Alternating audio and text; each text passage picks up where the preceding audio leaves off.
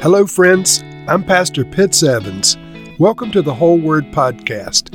Let's get right to the Word of God. Job chapter 3.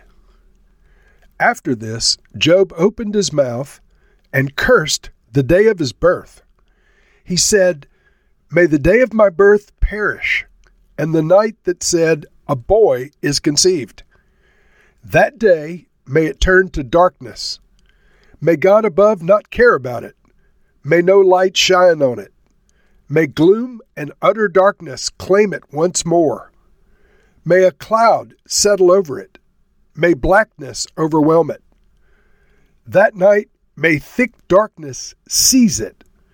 May it not be included among the days of the year, nor be entered into any of the months.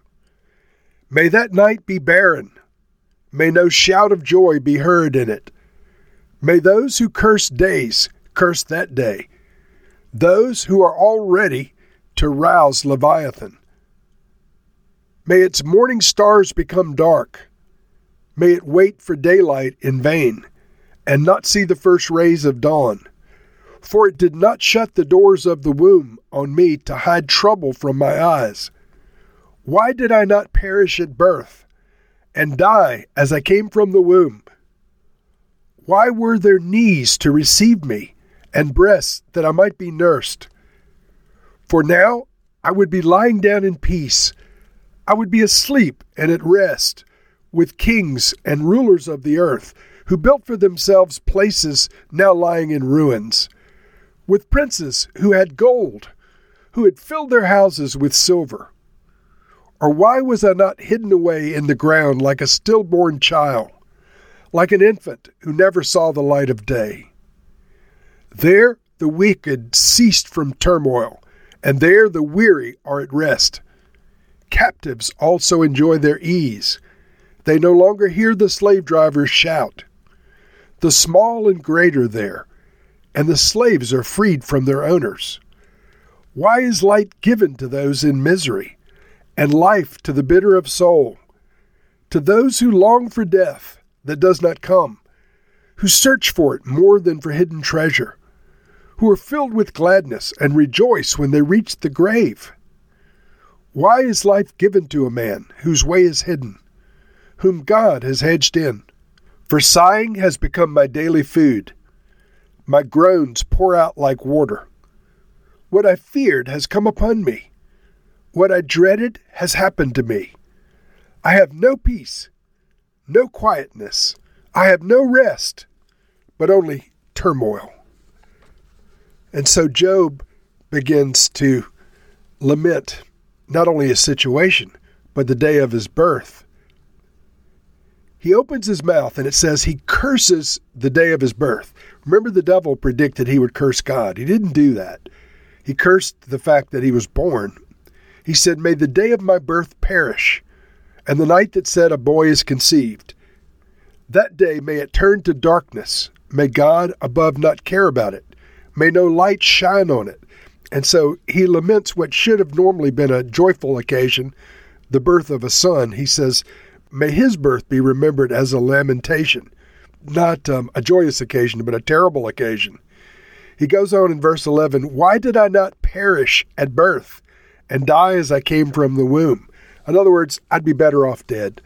It would be better for me with all that I'm going through. It would be better if I'd just died at birth and never had to live through all this. Verse 13 For now I would be lying down in peace, I would be asleep and at rest. So, this idea that even death would be preferable to the life that he's living, friends, this, uh, this happens to people. Terrible depression is now setting in on Job, and uh, perhaps it's settled on you at one time or another. I know that I've been hit with it from time to time during terribly difficult seasons of life. But Job is going into deep, deep depression, wishing that he had never been born. He goes on to say, Why was I not hidden away in the ground like a stillborn child, like an infant who never saw the light of day? And Job attributes this terrible situation to um, beyond his understanding. He, he begins to question why he was ever given life. He said, Why is life given to a man whose way is hidden, whom God has hedged in? In other words, what was the purpose of my even being born? Now, in verse 25, he says these words, and there have been a lot um, spoken about these words, a lot of controversy about them, and I want to dig into them a little deeper.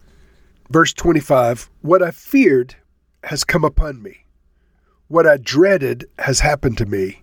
I have no peace, no quietness, I have no rest, but only turmoil. Now, on its face, it's about his terrible situation.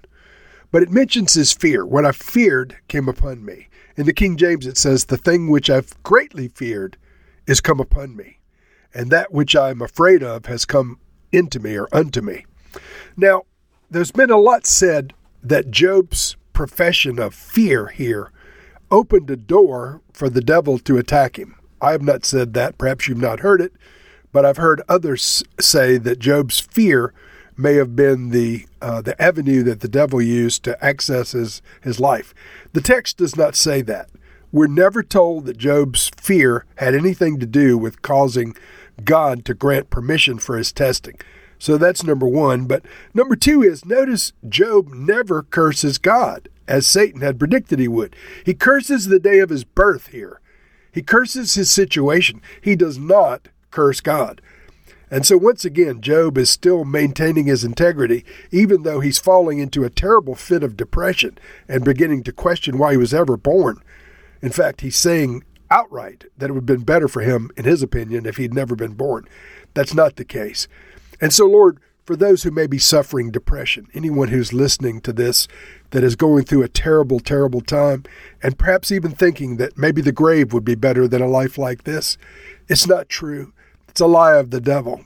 And Job and many wonderful men and women down through history have had to face these deep, dark days and days of difficulty and days of sadness and days of feeling like you're all hedged in with no options. But the thing that Job feared, indeed, had struck him. He was afraid of having no peace, no quietness, no rest. He was afraid of times of turmoil. It came on him, and perhaps it's come on you. Lord, I pray that you would deliver those that are listening from having no peace. I pray that you would grant peace. From having no quietness, I pray that you would grant quietness. From having no rest, Lord, grant rest. And Lord, for those that are in turmoil and depression, bring deliverance and freedom from the bondage. In Jesus' name, amen.